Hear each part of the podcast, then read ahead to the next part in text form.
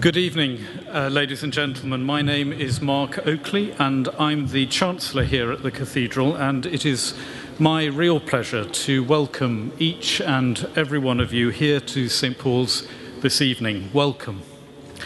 It's been said that politicians are people who, when they see light at the end of the tunnel, order more tunnel. And jokes about politicians are nearly as numerous as those about the clergy.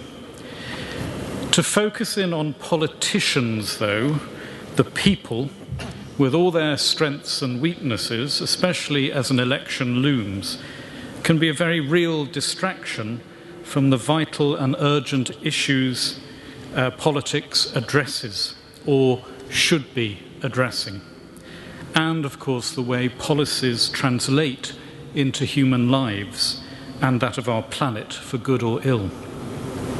And that's why I'm delighted that we have this exciting and very timely debate here this evening beyond election day power, money, government, and responsibility. This is an event brought together by the St. Paul's Institute in partnership with our friends at Theos and Together for the Common Good and it's been as good as ever to work with them both. I simply now want to hand over to the chair for the evening. Canon Angus Ritchie is the Executive Director of the Centre for Theology and Community, based in the heart of East London. Angus is an Anglican priest, a writer, teacher, and a passionate worker for community transformation. He's another great friend to the St. Paul's Institute, and I'm pleased to say that you're in safe but challenging hands this evening. So, welcome again, and Angus. Thank you very much. Thank you. Good evening.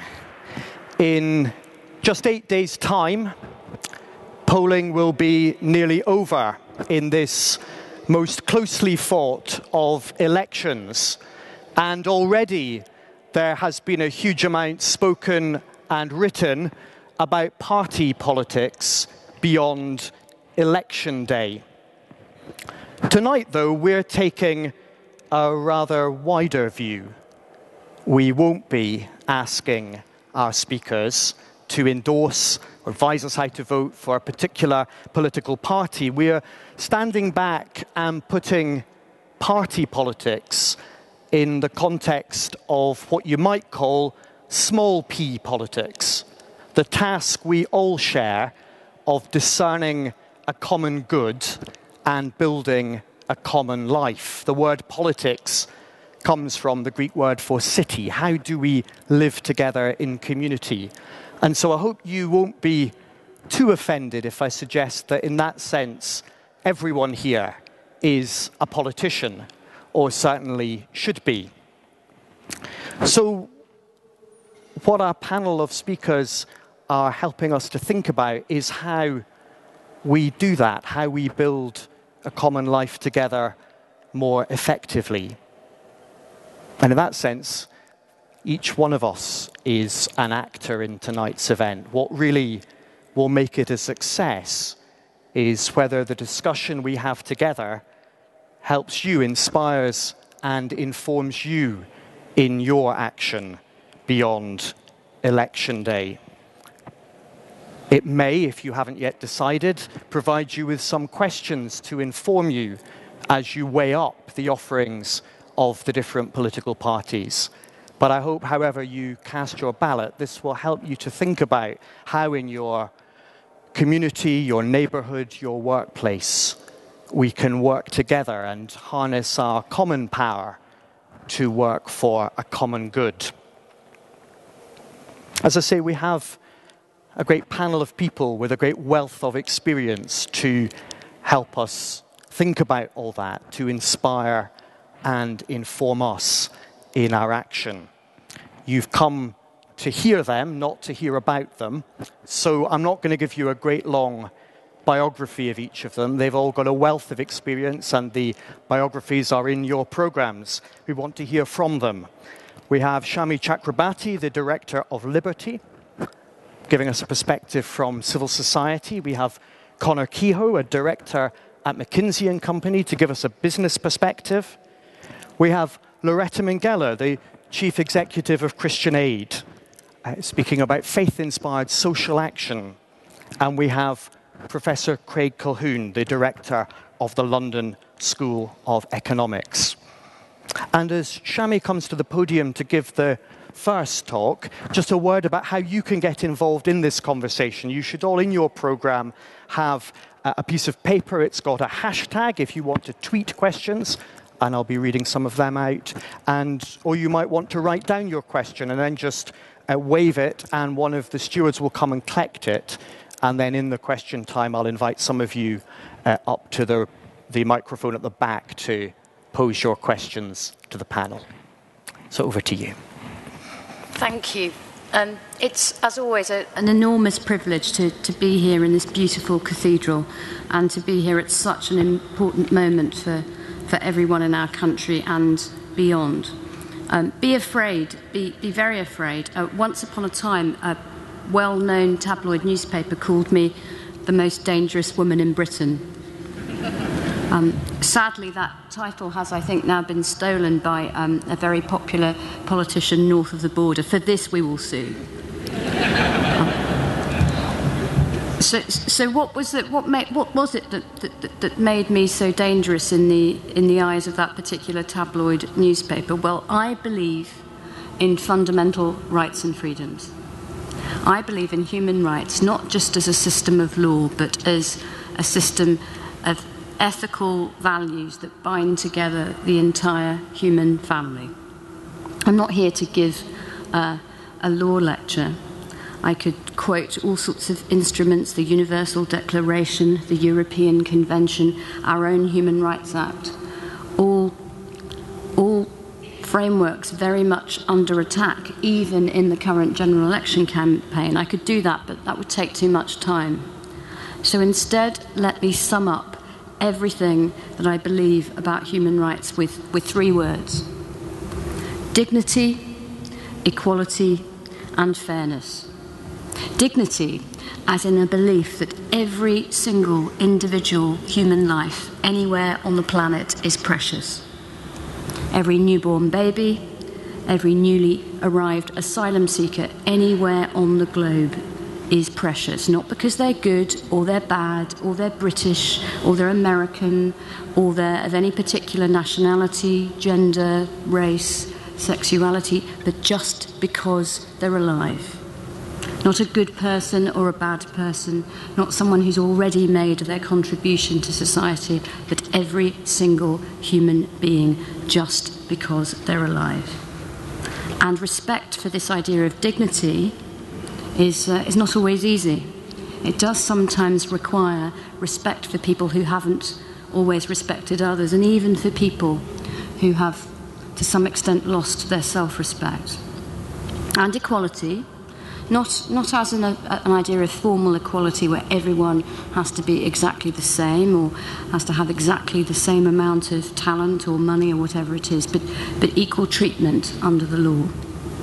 And fairness, and uh, specifically the idea of procedural fairness. Nothing bad should happen to you without a fair hearing. And in particular, when you're, when you're facing um, criminal charges and a, a, a, severe detriment, you ought, to, uh, you ought to be presumed innocent, you ought to have access to justice, you ought to have advice and representation. So, dignity, equality, and fairness. But the greatest of these, I argue, is equality. Now, why do I say that? Why do I say that the, the right, the human right to equal treatment under the law is more important even than rules against torture and slavery and the respect for your privacy and your free speech and all these vital, these freedom of thought, conscience and religion, all of these vital human rights? Why is equal treatment the most important human right of all? Well, because in my experience, Whilst critics say they don't believe in human rights, they say that they're um, selfish, libertarian um, values, or they say that they're politically correct, gone mad. In truth, everybody loves human rights. Their own. and those of people like themselves and their friends and their family and people they identify with. It's other people's rights and freedoms that are a problem.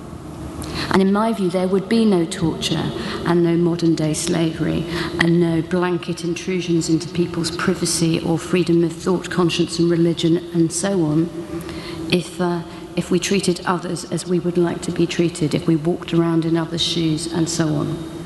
And at a general election time, we do need to remember that democracy has to continue in between elections. And democracy is more than just casting a vote once every five years. If democracy were just about casting a vote every five years and allowing the winner or the coalition of winners to take all, what would stop a leader that swept to power with a popular majority? I know that's unlikely in the, in the election that's coming, but it has happened in the past. A, a charismatic leader sweeps to power with a popular mandate and then decides that they will lock up their opponents. They will censor the critical press. They will do all sorts of things that interfere with people's civil rights and freedoms until democracy itself is shut down. That is not a dystopian nightmare. That is something that has happened in my lifetime in other parts of the world, which is why I say democracy is not just about voting and it's not just about majoritarianism, it is also about fundamental rights and freedoms and the rule of law. These principles keep democracy alive, and without them, democracy would eat itself.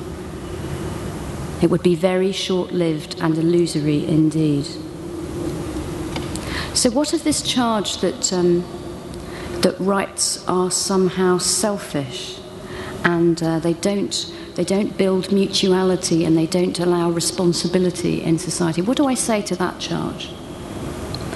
Firstly, I say we are bound by so many laws in, uh, in modern democracies that it's not much to ask that the powerful owe a few responsibilities to the people. The, the second thing to say is that, is that because rights and freedoms are an ethical as well as um, a legal framework, we cannot deliver them if we don't, uh, if we don't respect them for each other. I cannot deliver um, free speech for any individual in society if other people aren't prepared to listen. Cannot protect one person's privacy if we don't sometimes take legal steps to stop other people intruding too much into their space. Tom Paine, the great rights activist, wrote about the drafting of the French Declaration of Rights many, many years ago. And he remarked that during the drafting process, some had said that surely um, a Bill of Rights needs to be matched by an equal and opposite Bill of Responsibilities. He noted that this, this demonstrated a mind that had reflected, but reflected not enough. Because a Bill of Rights is by reciprocity a Bill of Responsibilities as well. And our Human Rights Act, that, re- that reflects Churchill's post war legacy, is not, is not a selfish or ultra libertarian document. It is, it is a set of values that acknowledges that human beings are not islands, they are individuals, precious individuals, but social creatures as well. And that is why so many references in the Human Rights Act and the European Convention on Human Rights are to what is necessary in a democratic society. And indeed, all your civil and political rights and freedoms reflect your need as a human being to rub along with others. Of course, you don't want to be killed or tortured or enslaved or locked up without charge. Of course, you want um, the right to a fair trial, but you need, you need privacy, but there also must be lawful surveillance because we are, so, we are social creatures. There must be speech and conscience and association, association all to reflect your need to engage with wider society as an individual and a social creature. These instruments are at stake in this election by some powerful political and media interests who want to pull Britain out of the Human Rights Convention and scrap the Human Rights Act.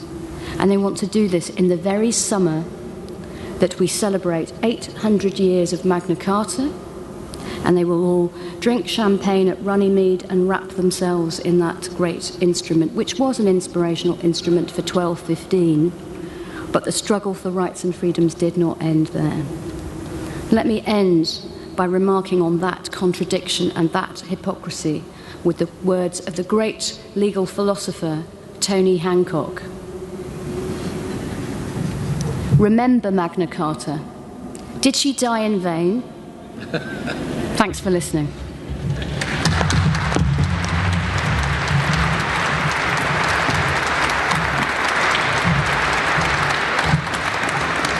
Thank you very much. Just do keep your comments and questions coming in as you hear the different speakers and as they inspire and challenge and provoke you. So now, Conor Kehoe from McKinsey and Company. Well, thank you very much. Um, two big ideas drive how large companies, or as the lawyers know them, corporations are run today shareholder value and stock market efficiency. And my challenge is to keep you awake while talking a little about the history and the current state of thinking of these two big ideas of uh, my generation.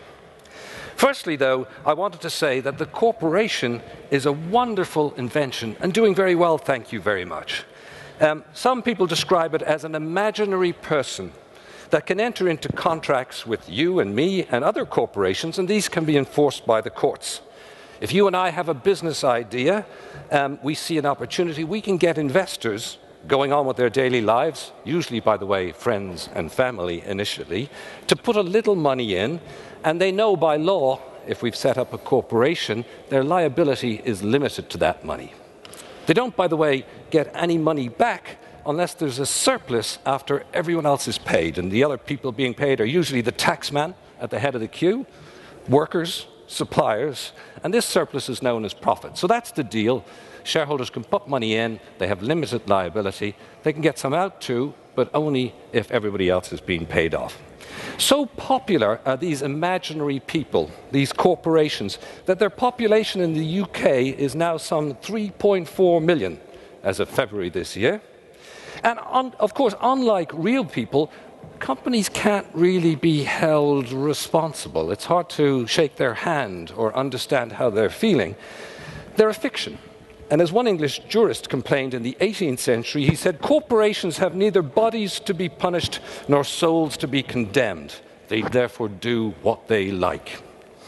So, as a society, having allowed these imaginary people to come into existence, who are the real people responsible for their behavior? Well, the answer is straightforward almost in all jurisdictions it's the directors of the company. And who appoints the directors? In most jurisdictions, it's the shareholders. And for large corporations, the ones that I know, who are these shareholders? Well, actually, in the main, they are other large organizations. The biggest in Europe is the Norwegian Oil Fund, which is the property of ordinary, if lucky, Norwegians. I say lucky because their oil fund is worth about 200,000 euros per head at this point in time for the 4 million Norwegians. So they're the biggest equity holders or shareholders in Europe. Based in the UK, the two largest long term owners are the University Superannuation Scheme, which is the pension fund of university employees, and the BT Pension Scheme, followed by the large insurers. But perhaps the biggest of all, if you put them together, are the pension funds of the state employees of the states of the United States of America the firemen, the teachers, the civil servants, the municipal workers. So that's the system, as it were, today. Having been elected, what should directors have in mind as they guide these companies? Well, first and foremost, they need to know what's going on. And this is taking more time than many of them expected to spend. Too complex to understand is less and less accepted as an excuse when things go wrong. Of course, we expect these directors to ensure that their charges obey the law in all they do, and further, it's reasonable to expect that they adhere to the norms of society. But obeying the law is a bit of a minimum, it's a low bar. How do we set things up so that directors guide their companies in society's best interest? After all, it's society at large that allows corporations to exist. Well, an answer was given by the famous moral philosopher Adam Smith. The answer he gave was his invisible hand. He said that an owner, now he wasn't dealing with corporations all those centuries ago, he was dealing with entrepreneurs or merchants, as he called them. An owner seeking his own profit in a competitive market serves society very well. The search for profit means he's not wasteful.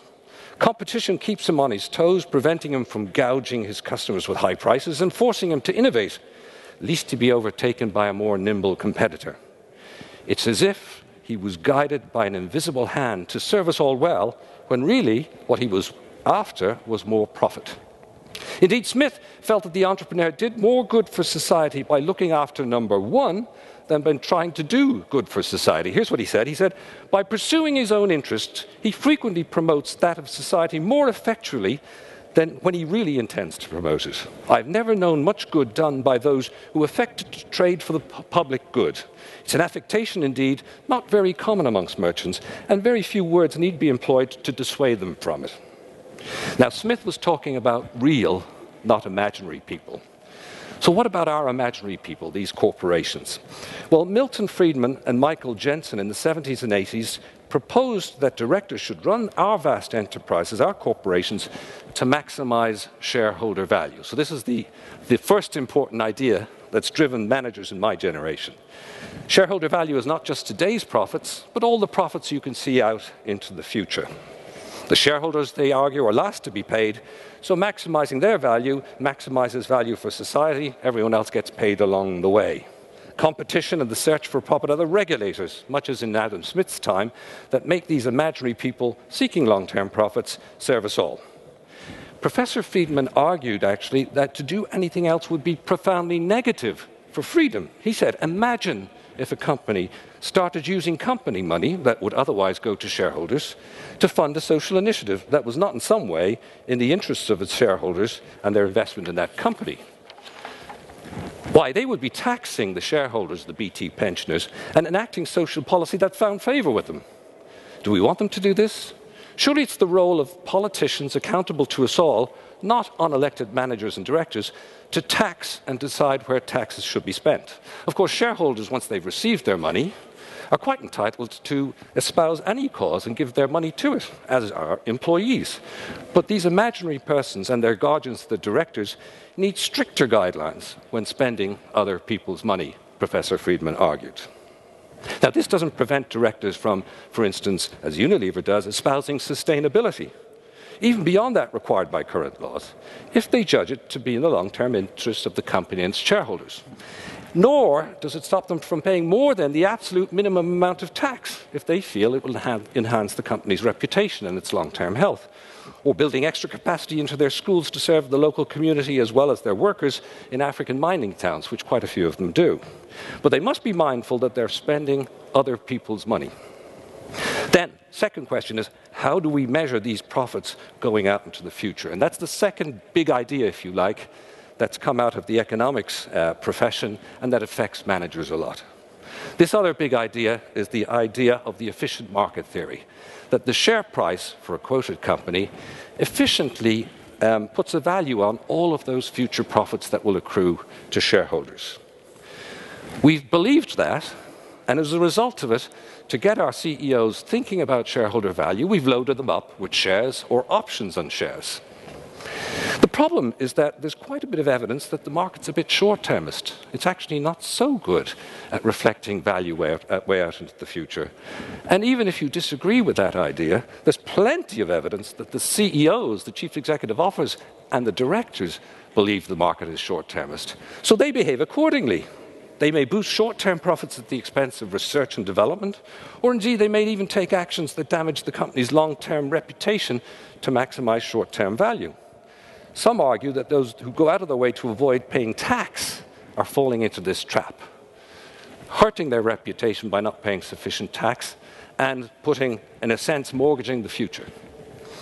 So we're left with a, a, bit of an intellectual vacuum, I would propose, in business. Maximizing long term shareholder values is, probably still has some legs. It seems a good guide for directors to guide companies in the interest of society. That's the purpose. Guide these corporations in the interest of society.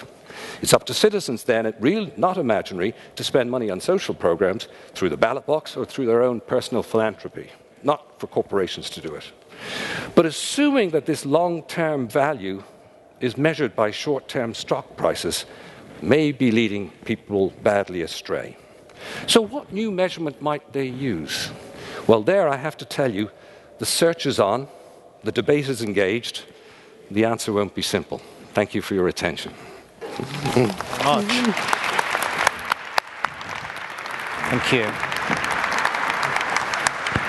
Thank you. Lots of food for thought. And as Loretta prepares to speak, just a reminder if you would like to pose a question, either tweet it and we can read it out, uh, or fill in one of these pieces of paper in your program. And if you want to read it out, do put your name on it as well as the question. Thank you. Loretta. I've recently returned from the Philippines on a visit to see the recovery work we've been doing in response to the massive typhoon which struck there at the end of 2013.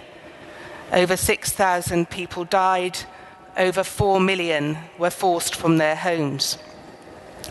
A little over a year on, the transitional housing is in place and people are beginning to earn a living again, no longer just relying on handouts. And on my first community visit to Tacloban, one of the places hardest hit, I was welcomed by hundreds of genuinely smiling and grateful faces.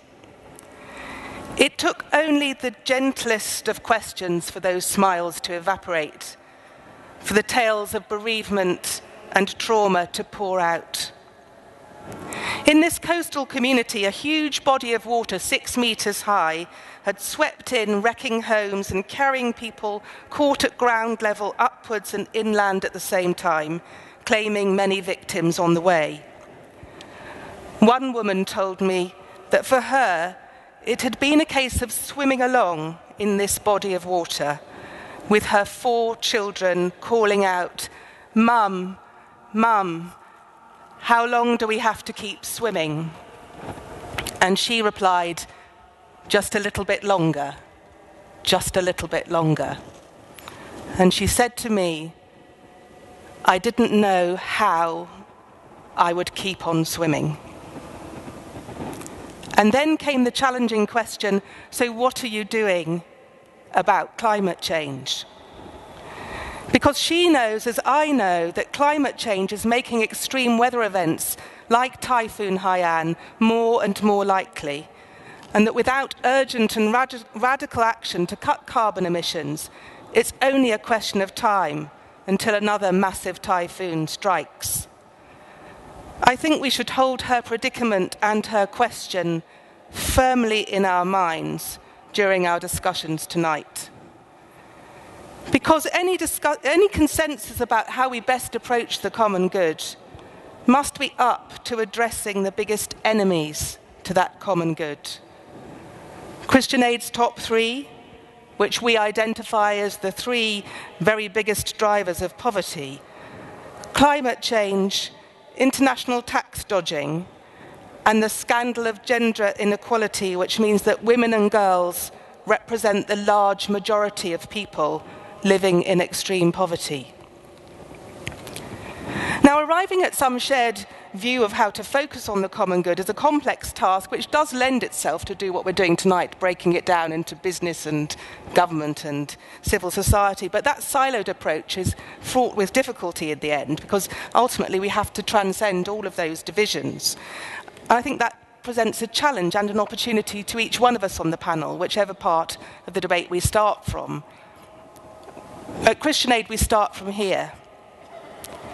The poverty that we see is incompatible with our belief that every person is made in the image of God and so is of inherent dignity and infinite worth.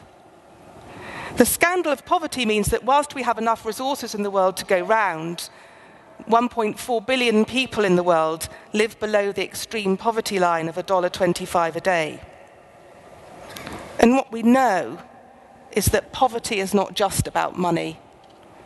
Poverty is about power, about the misdistribution of personal, social, political, and yes, economic power. and poverty is incompatible with the common good. So we need to respond to our desire for the common good by dismantling the environment in which poverty flourishes and putting in the building blocks of a world without poverty, in which personal, social, political, and economic power are truly shared. This is a world in which true charity flourishes. And I'm probably not using the word in the way that you think. Let me say a little bit more about what I mean.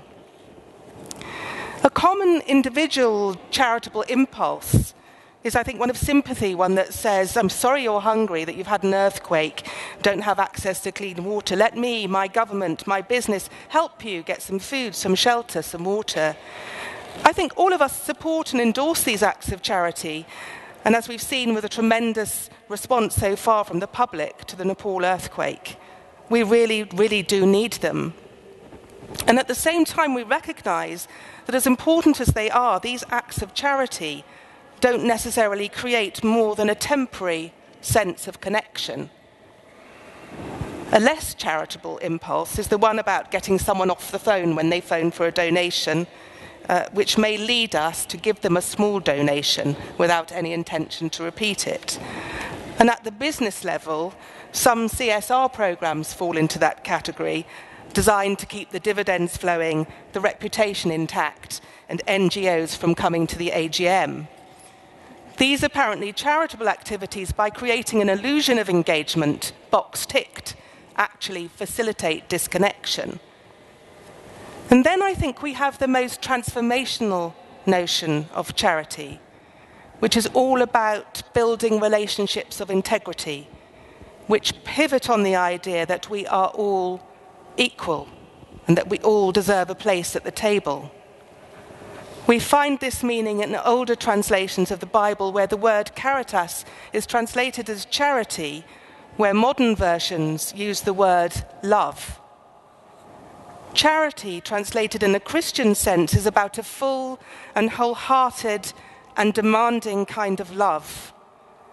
It's not about short termism, but relentless commitment to what is good for the other, manifested in right and just and loving relationships and in the deepest kind of giving. In pursuit of the common good, we need to get back, I'd say, to the richness of that biblical meaning. And I think in that richness lies some of the learning about the path that individuals, states, governments, and civil society need to tread. There's been something of a, a, an unhealthy standoff historically between different actors state, government, civil society. You see it when people say the church should stay out of politics or argue that the state should not interfere at all with the possibility of free markets or personal privacy, or that civil society should not be talking to businesses. Standoffs may bring parties to the table, but they don't provide the stuff of real conversation, reconciliation, or transformation. I'm not saying there's no role here for personal responsibility. We can't expect businesses to change the world whilst we want to pay next to nothing for our clothes and not to ask if the person who made them got paid a living wage. We have to ask ourselves what is my contribution? What do I stand for? Am I doing what I can to create the environment in which poverty could be addressed, the common good could be realized? But given the massive challenges of climate change and tax justice and gender justice, businesses and governments have a huge role to play that civil society just can't fill in on its own. So, whilst we have personal responsibilities, it's also right that we continue to hold businesses and governments to account. Without pressure from us, governments are prone to short termism, to buckling under the lobbying of the business community in particular and they, in any event, lack jurisdiction to address global problems in a wholly reliable way, as I know from my own work in financial regulation. Business leaders may well find themselves under too much investor pressure to focus on uh, the long term gains. But at their best and acting together with us, with civil society, government and business have real capacity to drive decisions which will have a lasting positive transnational effect. Some of the great changes of the last 70 years bear witness to the power of civil society at its best. The dismantling of apartheid, the success of the civil rights movement in the US, the dropping of poor country debt. These changes bear witness to the power of people of like mind coming together around a common cause. To some extent, they indicate the power of vulnerability. How awesome it is when people put themselves on the line for the freedom of others. It's tough for governments and businesses to show vulnerability, and that may be why they are so often stuck in a defensive pose, which makes change more difficult. Well organised and well intentioned civil society actors can provide the political and the commercial cover necessary for long term common good decision making. Let me finish by taking you back briefly to the lady I met in Tacloban in the Philippines. If you donated to the Christian Aid or the DEC appeal for the 2013 typhoon, you helped her get back on her feet. For now. But if we believe that she also deserves a share of the common good, then her question counts. Her voice counts. And she'll only have proof that it's paid off for her to ask me the question if the answer she gets shows government, business, and civil society acting together. Only by coming together can we hope to tackle the world's biggest challenges and really begin to build something worthy of calling the common good. Until then, we need to keep on swimming just a little bit longer. Thank you very much.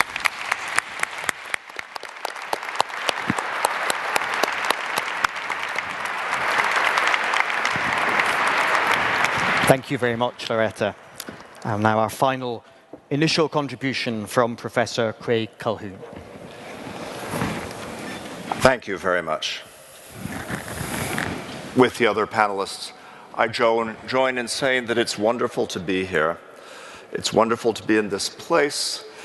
But in this place, I would say, we are challenged by the very architecture, as well as the history and the meaning of this place, to think a bit of higher purposes.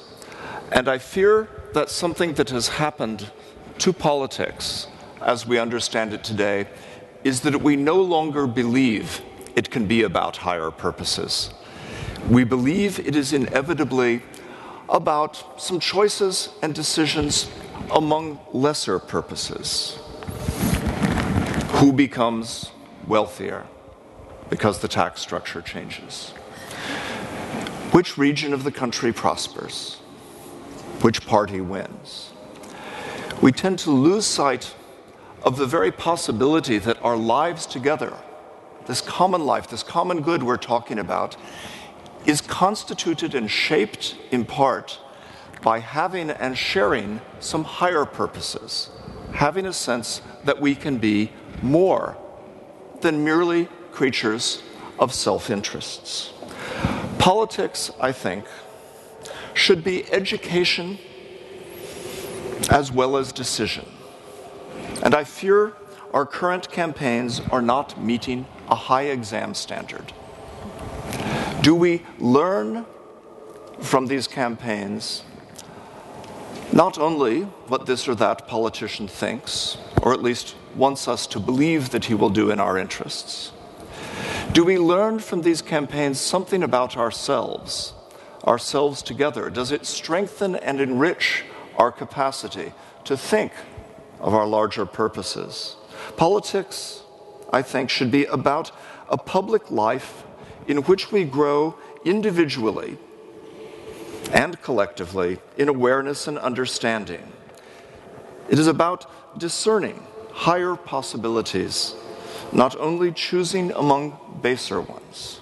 And we have plenty of big issues that demand this deeper sort of politics climate change, inequality, financial interdependence, and the deep question of what it means to be in all of this together as a country and as a highly interdependent world.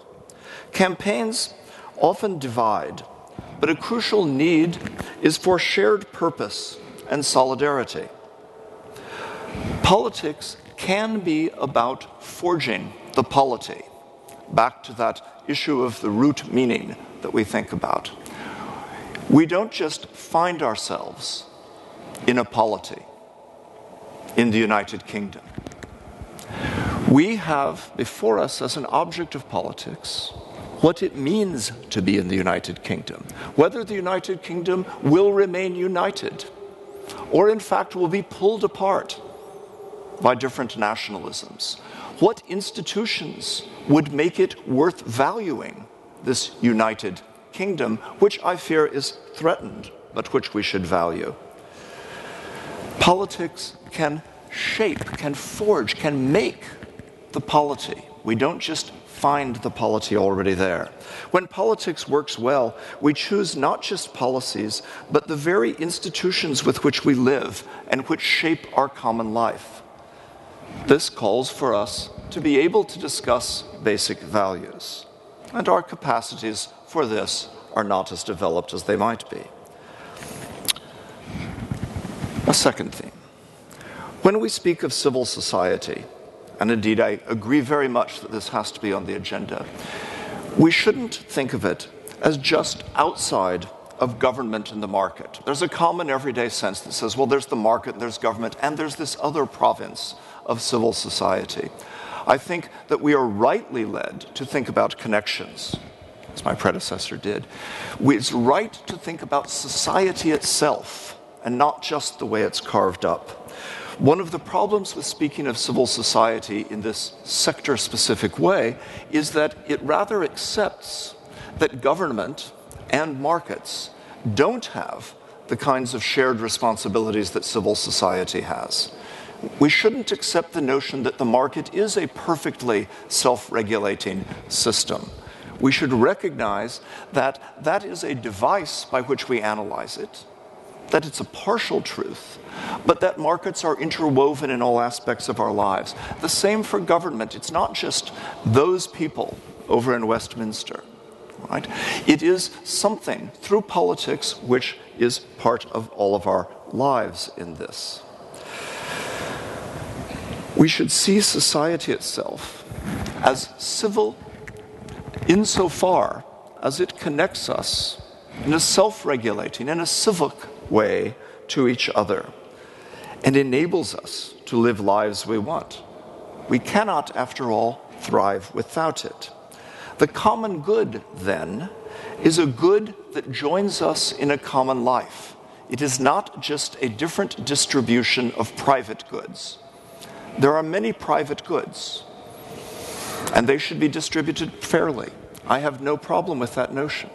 But it would limit us enormously if we lacked a sense of a common good that united us, that was ours only because it was shared. Think of the planet, climate change, extreme weather events, the inhabitation of the earth is shared. But think closer to home of community and the existence of community or the absence of it, because I think we often are worried that the word no longer signals what it once did in our lives but is just another name for saying the place we happen to live.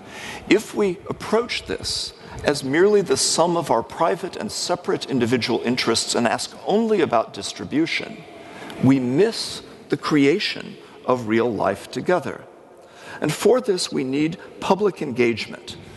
We need not just the institutions of government or market, nor even charitable institutions and civil society and others, but public engagement. We need to talk to each other. We need to be able to inform each other. We need to know each other to forge common purposes. Indeed, we even need universities to offer public knowledge, not only to contain knowledge within their boundaries. Business indeed remains basic in this business. And I would want to add one thing to the discussion of business it's not just big business. When we think of business and the role of business, we shouldn't think just of the City of London and just of enormous corporations. We should think of small businesses and whether they thrive right, of local tea shops, of the dry cleaners, of all manner of small businesses that are part of the fabric of society and are hard to separate from what we call civil society or the public sphere because if we want to get together and talk in public, we go to that tea shop. And that's where we meet. We go to a restaurant. We are, businesses are part of our lives. They are not just that distant big business. And we should recognize entrepreneurs they're not a vanished thing of the past. They're part of that. People are starting businesses. Our students at the LSEs, many of them want to shape a future by creating something new. They may want to be wealthy. That may not be an important goal, but they may see starting a kind of business, a social enterprise of one sort or another, as the way to help make a new and better world. And this is something that our political arrangements should enable. They should establish the conditions for engagement in business by a much wider variety of people. I would add on social responsibility of business that the social responsibility of business, small or large corporations, is not mere charity. A limit to, I think, the Milton Friedman way of thinking about that. I think that we need to see social responsibility as not just what you do with the money you make, but how you make it. Social responsibility is about the way business is conducted, the ethics, the principles, the way in which people are recognized in business and valued or not valued or treated with contempt.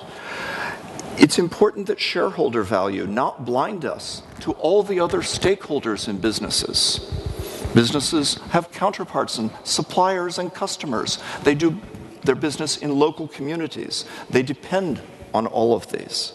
And it's important that we attend to market failures, including the production of ilth, whether it is necessary in order to make money to make waste in the volumes that we make it, to put that waste into the public. And we need to ask who carries this burden?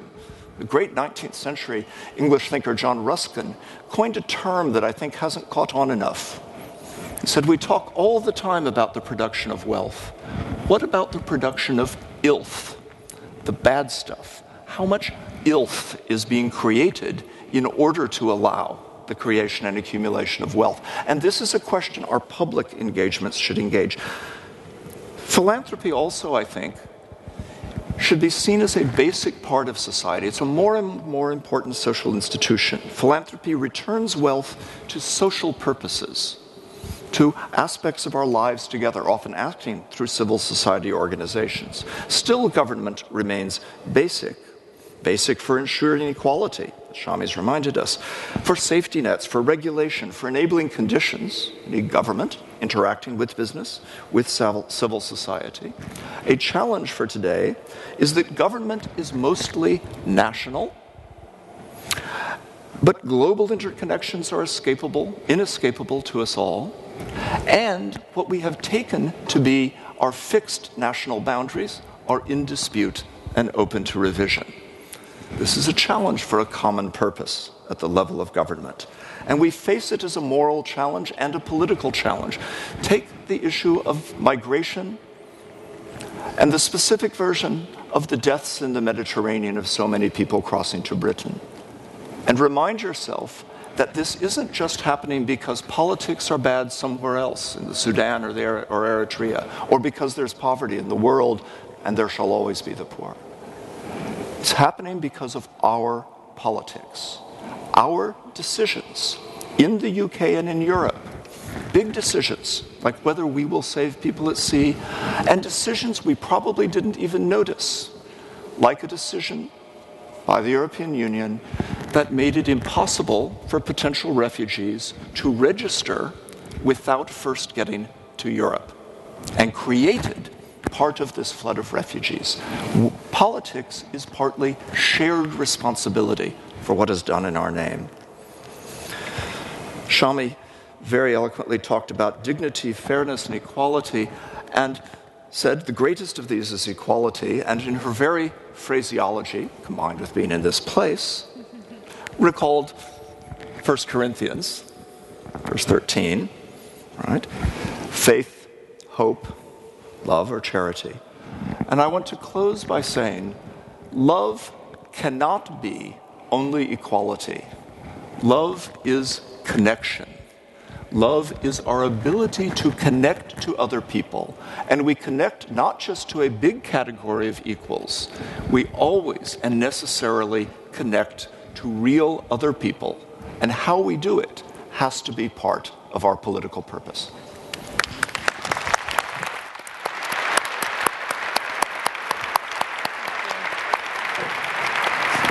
Thank you very much for very different and I think hugely stimulating contributions. Uh, do please, as the panel, have an initial uh, discussion to try and make some connections uh, between those contributions. Do please keep your questions coming in either in the um, by writing them down and handing them into the stewards uh, or by tweeting them. Um, just to kind of begin our discussion, I'm struck that the, the last two contributions very much held up a, a kind of vision of the good. And perhaps the first two had a particular contribution on around processes, human rights, uh, the place that the, um, the market transactions have uh, in our lives, and what is and isn't an appropriate way of harnessing them for the common good. And I just wanted to give the first two speakers a, an opportunity to begin by kind of connecting what they'd said into uh, that kind of vision that was set out in the last two talks. I mean, Shami, I thought it was very helpful your, um, your stress on actually rights have responsibilities. There's something reciprocal already there. But I suppose a, a question would be to, to what extent um, the language of rights and responsibilities, how it sits alongside a language of common endeavor and building up a common good. What place should those two have in our politics? How should we, um, and how do we balance them in how we think? Um, well, thank you. If I may just say, but hmm. uh, my um, observation of what links all four contributions, if I were to sum it up in one word, it would be internationalism. That was the word, that was really the reflection that I wrote down when I heard each of the other speakers, because this is ultimately a shrinking, interconnected planet. And I think that that's a really important point to make during this particular political period as well, because we are responding to the general election, not making party political points, but I think um, from, from a human rights perspective, the society that we're talking about, the commonality, the polity, all these words that, that, that other speakers have mentioned, has to be a global one. I have no doubt about that. And, um, and and yes, you know, you, you, can use, you know, you can use language and concepts, and, and you know, um, and, and, I of course agree that I don't mean equality as informal equality. Uh, what I really mean is equal treatment or non-discrimination, as lawyers describe it. But human beings might describe it even as empathy or love or solidarity. These are the words that other speakers have, have used. But the, the most important theme, I think, in what's been said is that, you know, just as the original, uh, the, the second speaker talked about, you know, um, markets now being international, corporations being international, clearly charitable efforts have to be international. You know, that's, that's very much um, um, Christian Aid's work. Um, the bottom line is why should internationalism just be for corporations, organized criminals and terrorists, um, supra governmental structures? Why shouldn't internationalism also be for ordinary people and their values and ethics? Because um, that's the existential choice, it seems to me. Do we seek to be little Englanders or citizens with a few privileges in one tiny corner of the planet, or do we seek to be human beings um, bound to other human beings everywhere. Thank you. Oh, please don't be polite. Conor, just thinking through um, your kind of characterization of what, uh, in a sense, how companies, by being companies, contribute to the common good. Um, what kind of conversation then should civil society organizations be having with companies if, if this account is correct that they're um, primary purpose is to maximize shareholder value. That struck me as implying some limitations, actually, on what it's helpful um, to ask of companies morally. Well, it, it, I mean, the, the challenge really is big companies are very powerful, so we have to hold them accountable. And, and, the question is how we do it. And right now, we use this simple device of um, shareholder value. And in other countries, it's shareholder and stakeholder value. I think the more enlightened Anglo Saxon managers actually have stakeholder value in mind as well, because you can't go very far if you destroy your suppliers or your customers. Um, and so this is the way we regulate them. At least we end up with boards of directors who aren't elected by the mass of the population and CEOs running these companies to their ethics and using their profits to their whim. So how do we regulate them is perhaps what we're really searching for here. But I think there's common agreement that what we want to do is have them serve the common good. I've just described the mechanism we use today to do that. Now, some um, hopeful uh, things that are happening. First of all, sitting above them are these large long term owners, pension funds and the like. And they are actually becoming more courageous because they're saying we need to think not just about how much money we can make for our members, but what their lives will be like in 40 years' time. Now, they're skating a little bit on thin ice because some lawyers would tell them, no, you worry about the money, not about the environment, but they are getting more courageous. What tends to limit, by the way, their courage in long termism is the reaction they get from the public at large and the press if they have a year when they haven't managed to meet the, sh- uh, the shareholder index return. So that diminishes their courage just a little bit. The other hopeful thing that happens right now is that actually mainly actually through the internet, the public is holding large companies to account more and they are reacting. So I can tell you of one large company where they are much more concerned about sustainability and the environment because they now know that their consumers, who are in a very important population, can rally quite quickly and oppose them. And they're not, the men and women involved believe in it too, but now they have a reason to take that course of action. They'll lose their reputation if they don't. For those interested, the two sectors of industry most concerned now about sustainability and taking uh, the most proactive stances are the consumer industries, for obvious reasons, but interestingly enough, also the mining industries. They're concerned about individuals um, as citizens, and they may not get their licenses if they don't act. So there's something there about holding companies to account for, for that kind of impact. But in terms of um, in terms of the funding organizations charities might seek for common good activities, would it be fair to say an implication of what you're saying is um, some of that might be better sought through taxation than through inviting companies to expand their CSR budgets? If I was a vicar looking to fundraise, um, in a way we're talking about certain things you're arguing being more appropriately done by the state than by corporate social responsibility. That was quite an intriguing. Absolutely, I, I, I really do think so because, in a way, the directors if they're being sensible, need to think along the lines of they're taking a pound out of the BT pensioner's pocket unless they're furthering the cause of the company. If they believe they're furthering the cause of the company by giving money to a charity and enhancing its reputation, and therefore actually maybe putting a pound back in the BT pensioner's pocket or even a pound yeah. 20, then they're actually skating on thin ice. They should give the money to the BT pensioner, and you should go and collect the money from him for the charity or her. That's very helpful to know. What, I mean, the, the two contributors, who, uh, Loretta and Craig, have really given us this vision of the common good. What's, what's your response to, to, to this in terms of the role of markets and companies and rights uh, in doing that? Any thoughts in response to this? Well, I, I, think it's very interesting if you take the example of the, the way the debate's gone around tax over the last uh, five years and really taken off um, very much in the last year or two that companies started off by saying to the likes of Christian Aid, when we first started saying this was a development issue, well, you can't really talk to us about that because we have to concentrate on the bottom line, and that's our obligation, and we really can't do any more than, than the law requires of us.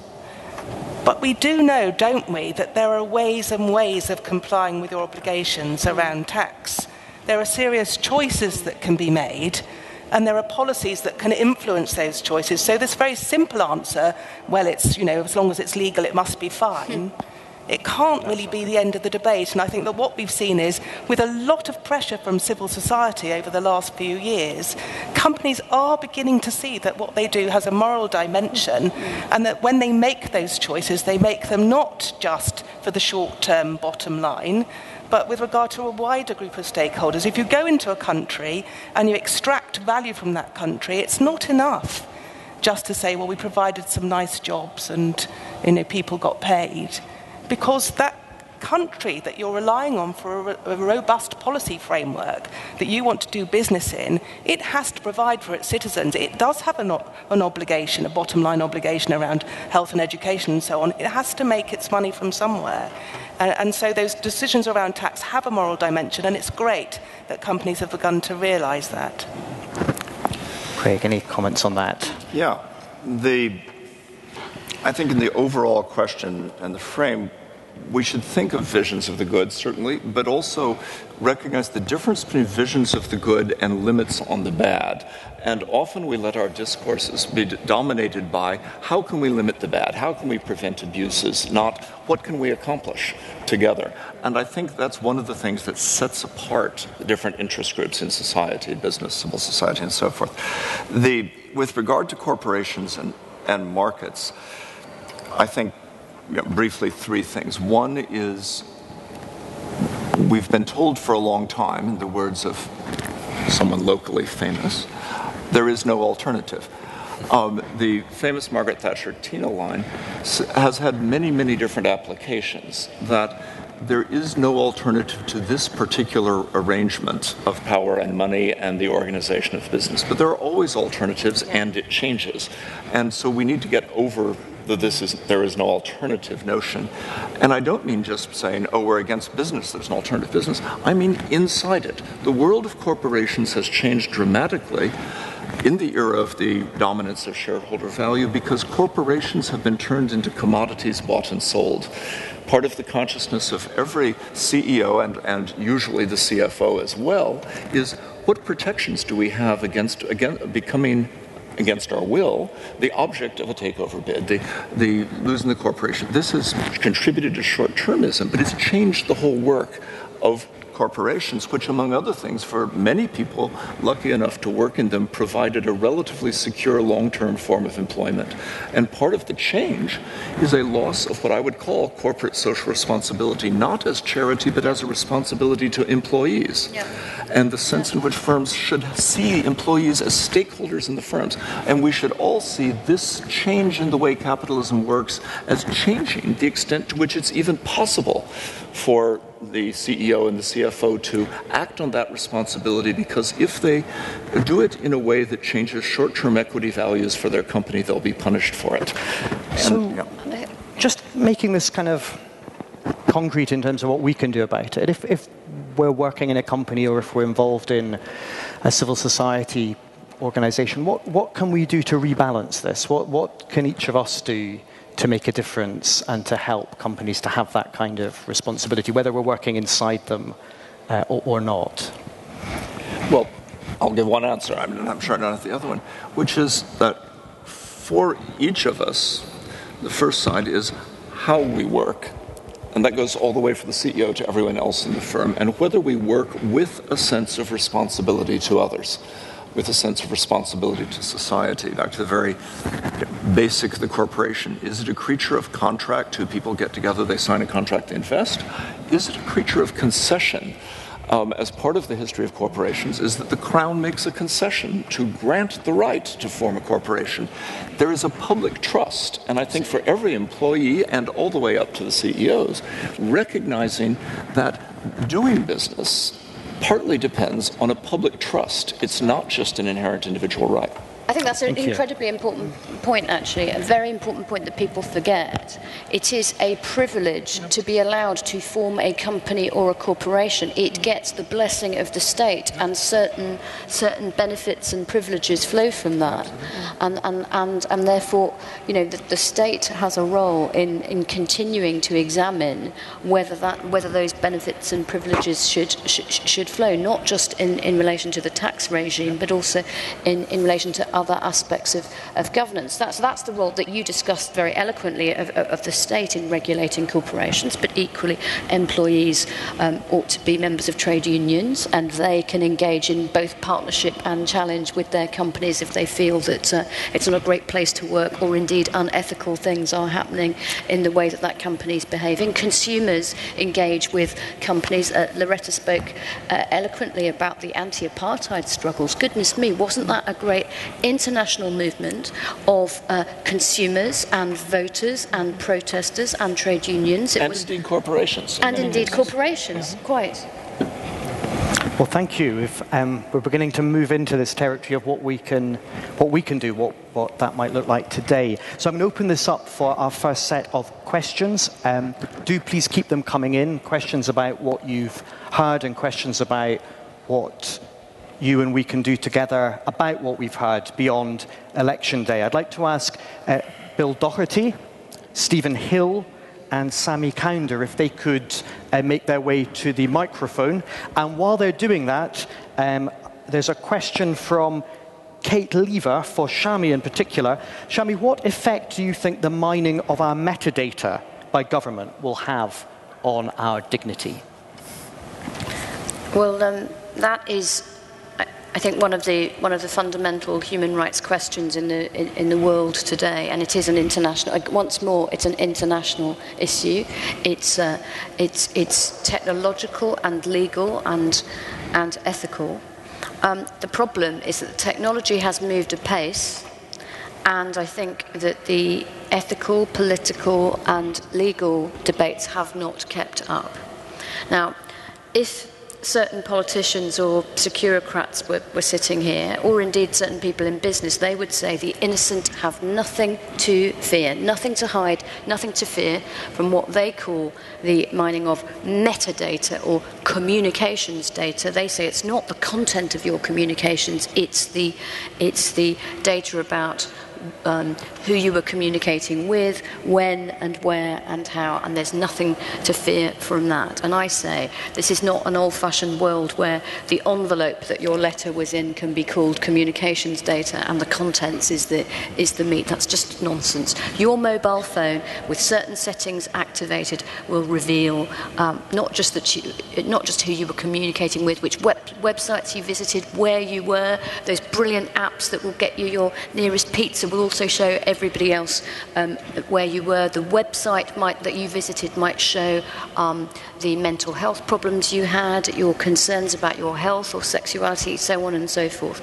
And this is a lot of intimate information about people, and that level of information gathering is a power that I'm afraid is ripe for abuse. Not just by states, but by, it's not just about the big brother state. We can all be very unkind little brothers and sisters to each other as well, whether it's kids bullying each other on the internet, whether it's, um, whether it's uh, terrorists and criminals or, or just the abuse of, of, commercial power. So I do think that we need to get much more of a handle on, um, on this, this, this, this blanket surveillance and mining of everyone's intimate information. Thank you. We're going to take the three questions and then give each panel member an opportunity to respond. So, Bill Doherty. Thank you very much. Can you hear me okay? Yes. Certainly can.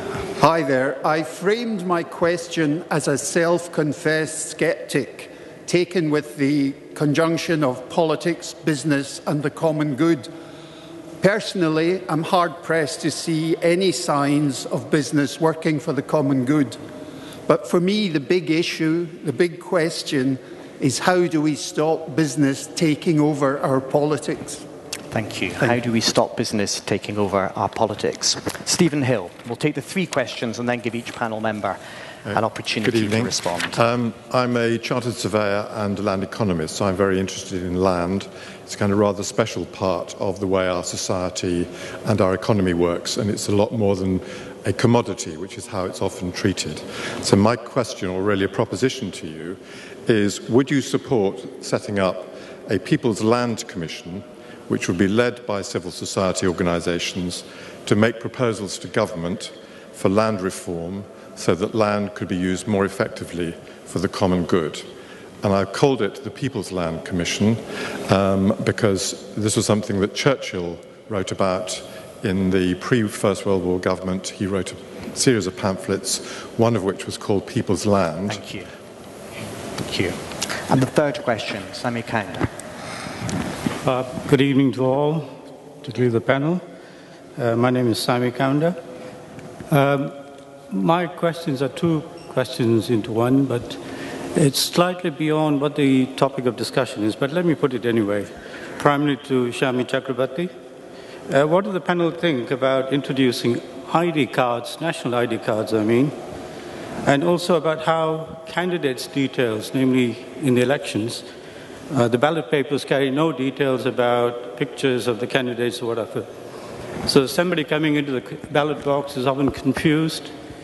Um, in fact, it sort of makes the election look touchy or touch and go, I should say. Thank you. So why don't we put pictures in ballot papers and make it easier? Thank you. Thank you. So one, one very general question, one overview question about um, is business taking over our politics? Perhaps behind that, the worry that um, our common life seems to be questions about common life seem to be dominated by economics, and then two very particular uh, proposals: one about a People's Land Commission, and the other about uh, ID cards. um, so uh, let's take it from this end, Craig. Um, if we can have kind of a quick response, the really as quick as you can, we'll response get more is questions that, in. Yeah, the role of money in politics is enormous, and the um, as we have allowed a election and campaign system to become more expensive, we've created incentives for people to look wherever they can to get the money to run for office, and looking to um, business, and particularly in this case, big business is looking where the money is. So it's not very surprising. The way to change that isn't um, simply to hector business; it is literally to reform the way campaigns are done. I happen to come from a country that is much worse than Britain. You should, you know, you can look at the U.S. example and see problems with campaign finance and, and work to not go that way through much better regulation of campaign finance. So a bit of a beware, something to avoid. Um, any thoughts on the proposals about land? I think I mean, land's crucial. I have thought about it more in terms of urban land, and actually the Churchill proposals involve both urban and rural land, and thinking about the, was there a future for farming and things like that, which I haven't thought about as, as much, and I suspect is a very different question today but housing is a critical public issue in Britain. Um, we have no meaningful and successful policies to significantly change it.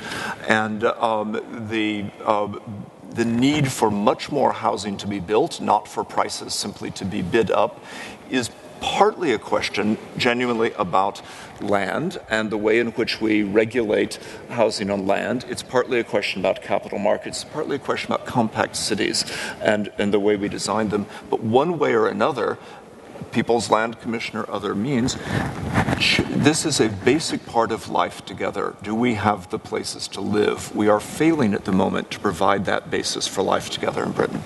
Thank you. Loretta, how do we get our politics to be focused back on the common good? What's the practical thing we need to do next? Um, can I just pick up on one of the questions I'd really like to, if I could? Yeah.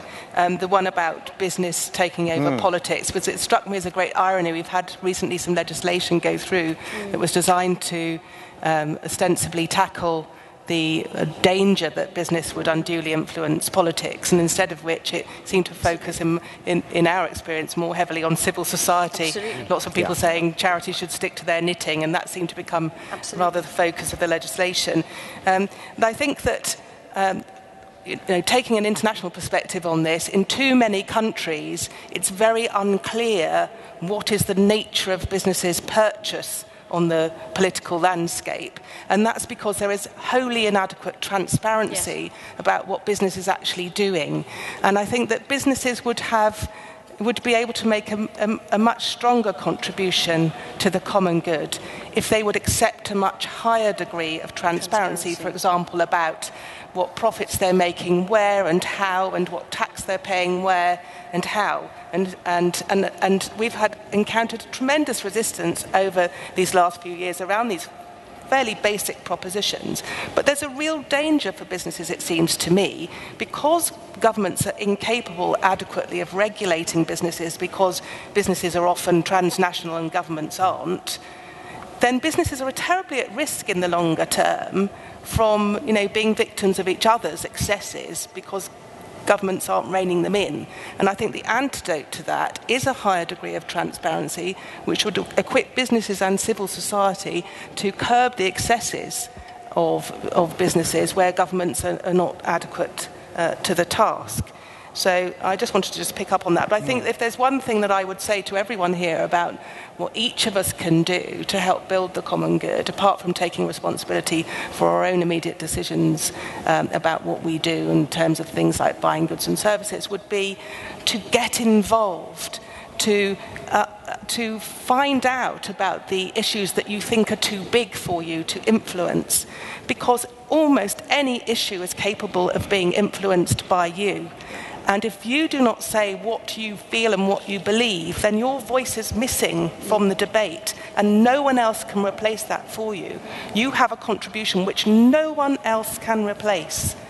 Uh, and I, I, I, find that sort of very daunting, but also, in the end, very encouraging. There's something that each of us can do. The person next to us can't do that. Mm. Uh, so we have a huge opportunity to equip ourselves on these global enemies like climate change and gender inequality. Find out. Find out what you can do. Go on our website, if you will, uh, and we'll give you some ideas about how you can campaign. Thank you. I, I just want to, um, to kind of echo that in a way in, in, in terms of thinking about um, my own involvement as a parish priest in East London in the Living Wage campaign. Mm. Uh, and the sense of that as something which had to start very small, yeah. um, but has now become really quite, quite a movement. Mm. Um, and really just to think, well, what, what's the, you know, what are the other ways in which we can break down what can seem when we discuss them like um, huge problems um, because of their scale. They can almost seem, what can we do next? But, um, but there are encouraging examples of where uh, people have done that. Let me land. It's very interesting mm. in the UK. When we compare industry's productivity in the United States, which tends to be the leader, to other European countries, what you tend to find is the Europeans are behind in most countries because producers have managed to protect themselves by putting barriers in place so there's not so much competition. When it comes to Britain, the root cause of lower productivity is usually land and land usage. It's amazing how all pervasive it is. Um, so, for instance, to give you an example, um, if you compare American hotel productivity with British hotel productivity, the Americans are much higher because they've built newer hotels that are easier to clean. Now, we may like our old hotels, but we're paying a price for them. And there's so many different industries where you find British land regulation and building regulation leads to lower output. Now, we might like to have it, but it would be nice to know how much we're paying for this land. And this is even before we get to housing. So, land is really a big issue for our national output. And on business, um, in politics, well, these imaginary people can write contracts, but they never got the vote. And I don't believe they should. That's up to real people to vote. Um, the question then becomes how best to regulate their activities. Uh, they find themselves often on a competitive treadmill. If somebody's giving money to politicians, then I better too, so I don't fall behind. And the only way often out of that is regulation, uh, is laws, are rules, so that everybody's in uh, an equal place. But transparency helps a lot because transparency then um, gets exposure to the public at large, to pension funds, um, and they themselves can start taking action if they find that some of the uh, political involvement is not to their taste or to their ethics. Thank you. I have a feeling our fourth panelist may have something to say about the ID yes, cards question, which hasn't yeah, yet I, been I won't touch up. the other questions because yeah, I, I, I, completely agree with what's been said about transparency in, in, in political funding and the importance of, of affordable housing in particular. And, and, that's a question of generational justice apart from um, anything else. But uh, guess what? I was against identity cards. My comments are all over the public record. Um, the, the bad legislation passed, but in the end got repealed. And, uh, and uh, I, what was wrong with identity cards from my point of view was, was firstly, we have lived um, for a long time in a country where it is for the policeman or the immigration officer or whoever it is to initially identify him or herself to us and we don't have to go about our lives constantly identifying ourselves. We have all kinds of ID, you carry all sorts of ID, but it's purpose specific. It's a driving license to drive a car, it's a passport to cross international borders. But once you start creating um, um, a, a multi purpose identity card for just to walk down the street, uh, that is an infringement of basic liberty. And what's more, it invariably becomes a tool of race discrimination, just as stop and search powers have been. So when continental friends um, say to me, "Oh, well, we carry we carry ID cards. It's not a problem in France, Germany," I say, "Say that to the French Algerian. Say that to the Turk in Germany, and they will tell you how discriminatory um, uh, a multi-purpose compulsory identity card can be." Um, as to photos um, on on ballot papers, I'm, I'm not sure it's a it's, it's a massive problem. I think campaign literature um, uh, free, uh, very often carries photographs. Um, what, I, what I will say, however, is that um, some people are cynical and other people are more excited by, um, by the current general election. Sometimes it doesn't feel so inspiring. It's like going to a restaurant that you've been to too many times before. And what am I going to? Am I going to have two starters and the goat's cheese salad again? And um, and yet I would urge everybody to eat. You must eat. And I would just remind, in, partic- in particular, the, the, the, the women in the cathedral today that we have had the vote in this country for less than a hundred years. We talk about rights and freedoms, they were paid for in courage and blood, not least by the suffragists. It's going to be 2018 before we get 100 years of women having the vote. So we must use it or lose it, it seems to me. And I think if you, you know, think about all the ways you might vote, think of, you know, go to hustings, challenge people on particular issues. And if you can't, if you can't distinguish between them at all, vote for a woman.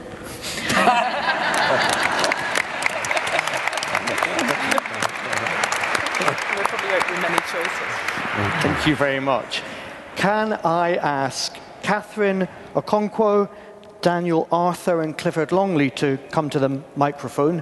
Uh, and it, while that's happening, uh, could I ask the panel to address the question Isn't the problem with corporations that many are global, but their regulation isn't? Mm. Loretta, do you want to give us an initial thought on that? I think I absolutely agree, and that was the point I was trying to make earlier. And certainly in financial regulation, you saw the repercussions of that. Because although there is co- cooperation between financial regulators, and um, there isn't actually one global standard of financial regulation that's systematically enforced, and we saw very, very clearly the shortcomings of that um, not very long ago. And indeed, I once spent 14 billion pounds in one day um, sorting some of that out. So um, absolutely, that is a very, very big part of the problem. I don't think in our lifetimes, well, maybe in our lifetimes, but I don't think in the short term we're going to see the construction of a, of, of a global system of government that is wholly effective. And that's why we all have to keep playing our part. That's why transparency, increased transparency, is so important, and why we can't leave it just to governments in the end uh, to do that kind of regulatory work for us, and civil society has that kind of regulatory role to play. Thank you. Can I ask uh, Catherine to ask a question? Hello. Um, Dulce et decorum est pro patria mori. Um, forgive my Latin diction. I, don't, I went to a state school, so.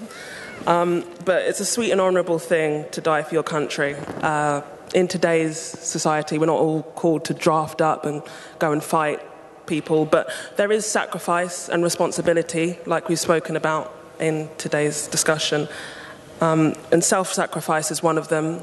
For instance, the DEC appeal for Nepal has raised 19 million in its first day, which goes to say goes to show that people do sacrifice their money, their time, their energy. Um, and in a building as exquisite as this, you can't help but think of a sacrifice in terms of God and his sacrifice of his son, Jesus, for mankind, whether you believe in it or not. Um, but my question is this uh, as much as Christianity may play a role in people's personal lives, what role does it play or can it play in, in terms of politics and business. Thank you. Role of Christianity in all of this. Daniel. Yes, good evening. My name is Daniel Arthur. I have a question about foreign policy and quite a few comments made about international affairs. My question is what role should the United Kingdom play in the future of world affairs? Thank you. That was a small question. Yeah, it was. we had two small questions religion in all of public life and the UK in future of foreign affairs. Clifford Longley. Uh, yes, my, my, name is Clifford Longley. Uh, my interest is that I was the author of a report published recently by Theos, one of the sponsors of tonight's event, called Just Money, which was an assault on market fundamentalism, fundamentalism from the perspective of Catholic social teaching. End of commercial. My question is Is neoliberalism dead? And if not, how do we kill it? I have the sensation of having had three questions, each of which we could spend an entire evening on, uh, and an awareness that we have approximately 11 minutes for the panel to respond to them at most. So, um, Craig, would you like to kick us off on whichever of those you think is. I'll give it a try. I won't answer all of them or I'd talk too much. so, but very quickly, I think the question about Christianity is important, and it goes not only for Christianity, so I'll answer as a Christian in terms of this, but it would be the same for all.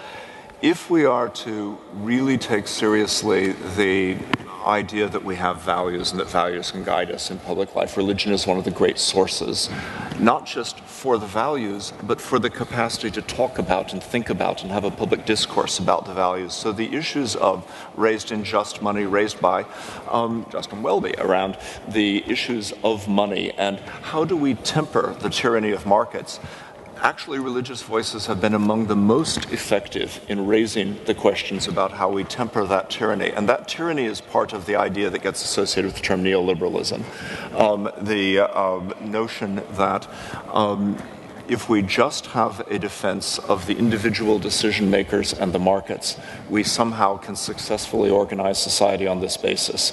And that's, um, I think, you know, a very dangerous idea. We've seen some terrors. Uh, the other side of that is more than individuals, more than markets. It's not just a matter of empowering individual decision makers, but empowering our collective discourse, empowering the public. And that means government, it means other kinds of institutions. A last point on the issue of, of UK and world affairs it's important to ask that question because it is the case that nations still matter. So while is right to say we are all in some sense internationalists and made that clear, we shouldn't hear words like internationalism or cosmopolitanism as alternatives to say taking seriously the countries we live in. We need a both and consciousness in which we, we don't let the international become a substitute, right? It is we have actions here at home and in local areas that are just as important. And for some people the best way to express their broader concerns for human rights or values. The UK in world affairs has a, a very significant recent past to build on in being a country that supports the achievement of effective um, multilateral relationships in the world. Think of Gordon Brown and the G20 in the time of the financial crisis. The UK isn't the global hegemonic power. It is a country that can work to knit together cooperation among other countries. And we need a lot of that cooperation to deal with migration, to deal with financial crisis, to deal with climate change. Thank you. Loretta. Thank you. Um, on the, the role of Christianity, um, building on what you said, th- three, three more things I would say. One, one is that, you know, uh, it, it, can serve to be the impulse for attending to, to basic needs where they're not otherwise being met. And you know, at the moment, with, with the churches providing food banks all over the country, or you know, all over the global south, the churches and other faith institutions of other faiths are meeting a lot of basic needs. And you know, that's not ideal in the long term, but it's serving a current purpose. And, and then I think there's a second role that churches can play, for better or worse, and that's influencing social norms. And I would say that you know, churches can deal in, as we've seen churches deal all over the global south with issues of great sensitivity around things like the stigma of HIV, I'd like to see churches taking that up and other faith institutions taking up that role to address social norms around gender equality, uh, because that is, is, is, one of the great scourges that drives poverty at the moment and something that Christian Aid's working on. And the third thing is that um, Christianity can speak truth to power. You know, G- Jesus is the role model. Jesus showed by by his willingness to stand up for what was important and make himself, you know, ultimately vulnerable for what really matters, uh, what, what kind of life we are as Christians called to, um, to speak truth to power. And uh, I think, that, uh, you know, when I hear politicians talking about the upcoming encyclical that the Pope seems to have promised around climate change, I think there's a, a, great sense that that could be very, very material in the way things develop over the coming few months in the run up to the UN meeting in Paris. So I think that Christianity shows itself uh, being potentially hugely powerful, both at basic needs, social norms, and in relation to political change. Thank you. Conor. Well, as I, I, said in the opening statement, we expect companies to obey the law, but also to live within society's norms. So I think that's where Christianity and the dignity of the individual more generally plays an important role. I'm reasonably optimistic. Look what happens now if it's found out that a company is using child labor. That may be cheaper, but it's just completely unacceptable. Or when a company damages the environment. And the way to reinforce that, of course, is to get engaged. I'm also a bit more optimistic about international regulation. It's far from perfect, but laws such as the UK Bribery Act have impact throughout the world. They set different norms, different standards. So I do think that the advocacy of the dignity of the individual mobilizes us all, and we do make a difference to how businesses behave. Thank you. Mm-hmm. Well, I don't feel it's for me to, to lecture anyone about how their faith should influence their politics, but I, I would just observe that um, I think the most positive role of, of, of, anyone's individual ethical system or faith in their social action and in their politics is when, um, is when they show the love and not the discrimination or the hate. So I prefer the, the Loretta Minghella version of faith in politics to some other versions that we have seen. So more attention to poverty, please, and less obsess- obsession with sexuality on occasion.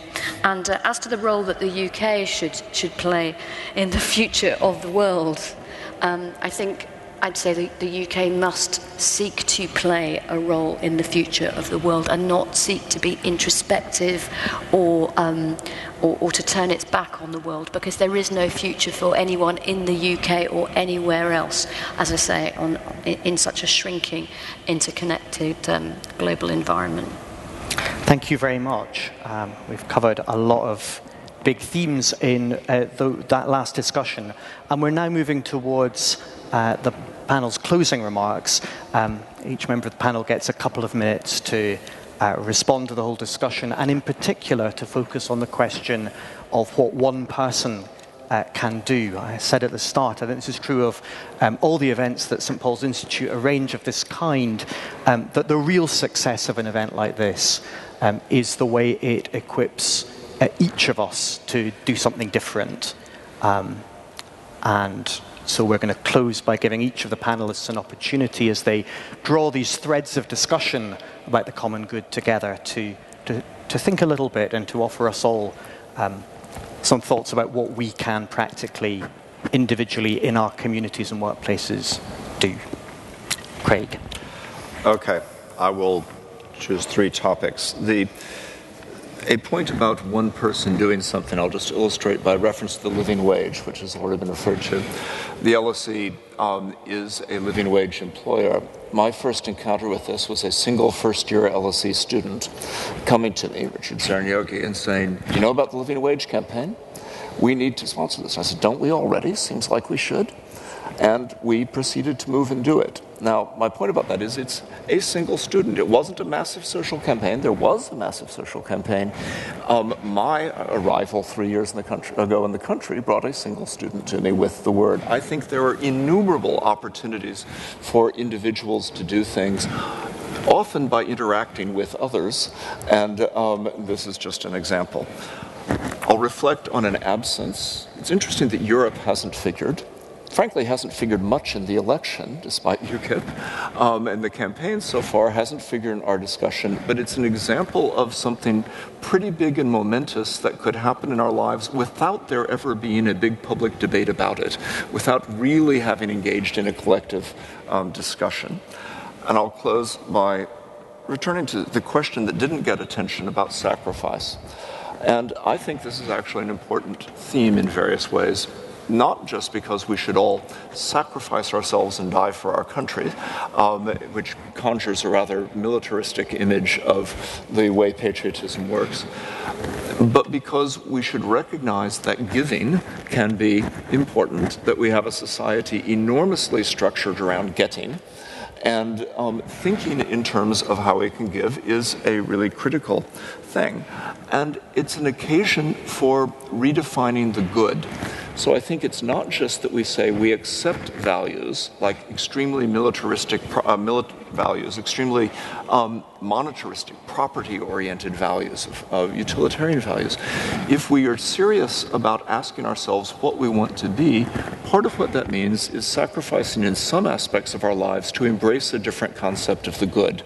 And I think that that's important for us to ask what kinds of good do we want? And this conversation has talked about several of those. Do we want to be better off at the expense of other people, um, child laborers or whoever in the world, modern day slavery? Do we want to pursue an image of security that involves an island nation um, erecting borders around itself that are impermeable? Impermeable. Do we have a higher sense of the good that is also not just a sacrifice? It is an embrace of a good that we can achieve for ourselves. Thank you. Loretta.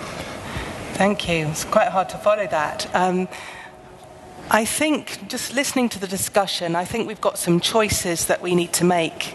We need to ask ourselves, in the light of everything that we've heard, you know, what kind of world is it that we actually want to live in? Um, and we, I think we all know, I think Shami's absolutely right we don't want to, to, to think of the world as, as London or um, you know, England. We want to think of ourselves as citizens of the world. I think everyone here has echoed that. With, with that comes responsibility to, to play a part, to be informed, to speak out, uh, to be willing to connect. And if there's anything in the common good, I think there's a shared view here that it is about connection. Um, and the last thing I'd say is I go back to something I said in my talk about the power of vulnerability. We do have to be willing to take risks and allow others to take risks because what we're talking about involves change and change is always a little bit uncomfortable and a little bit risky, and we won't always succeed. We have to give ourselves the chance to fail and learn. We have to give other actors the chance to fail and learn.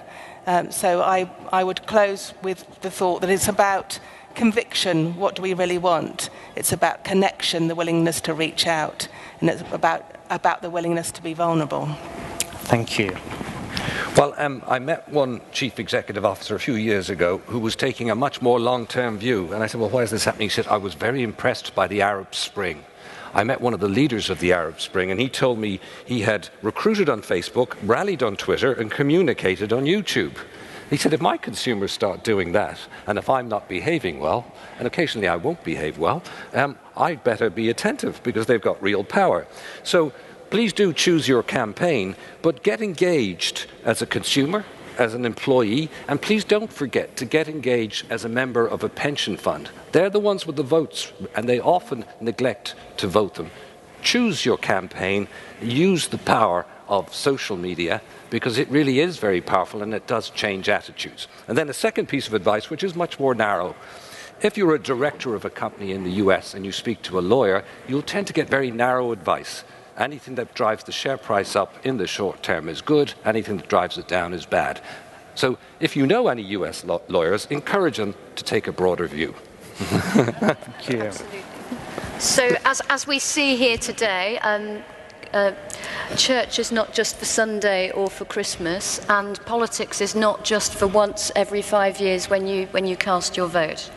And yes, there are all sorts of challenges, but we also have enormous opportunities as well, not least with new and social media, the opportunity to connect with, with campaigns and peoples all over the world. I would say, wouldn't I, join Liberty, give to Christian Aid, but also, also live your values in your home, in your workplace, in your shopping basket, uh, and everywhere else. And, and I do have hope. Someone once told me after I'd given a very grim and worthy speech about human rights violations, that was wonderful, Shami, but please remember that Martin Luther King never said, I have a nightmare.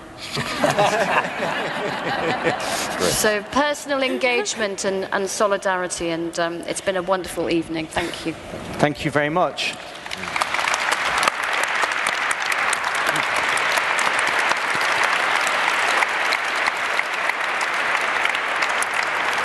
I think it's fair to say that uh, in the run up to the election, the, the church had the slightly depressing sensation that when it tried to say something publicly and corporately about small p politics. It was immediately flattened into an analysis of you know, which paragraph of the bishop's letter was secretly supporting which political party. And I think one of the great things about tonight's discussion and the part that the panel and the questions have played in it is a strong sense that there is something substantial.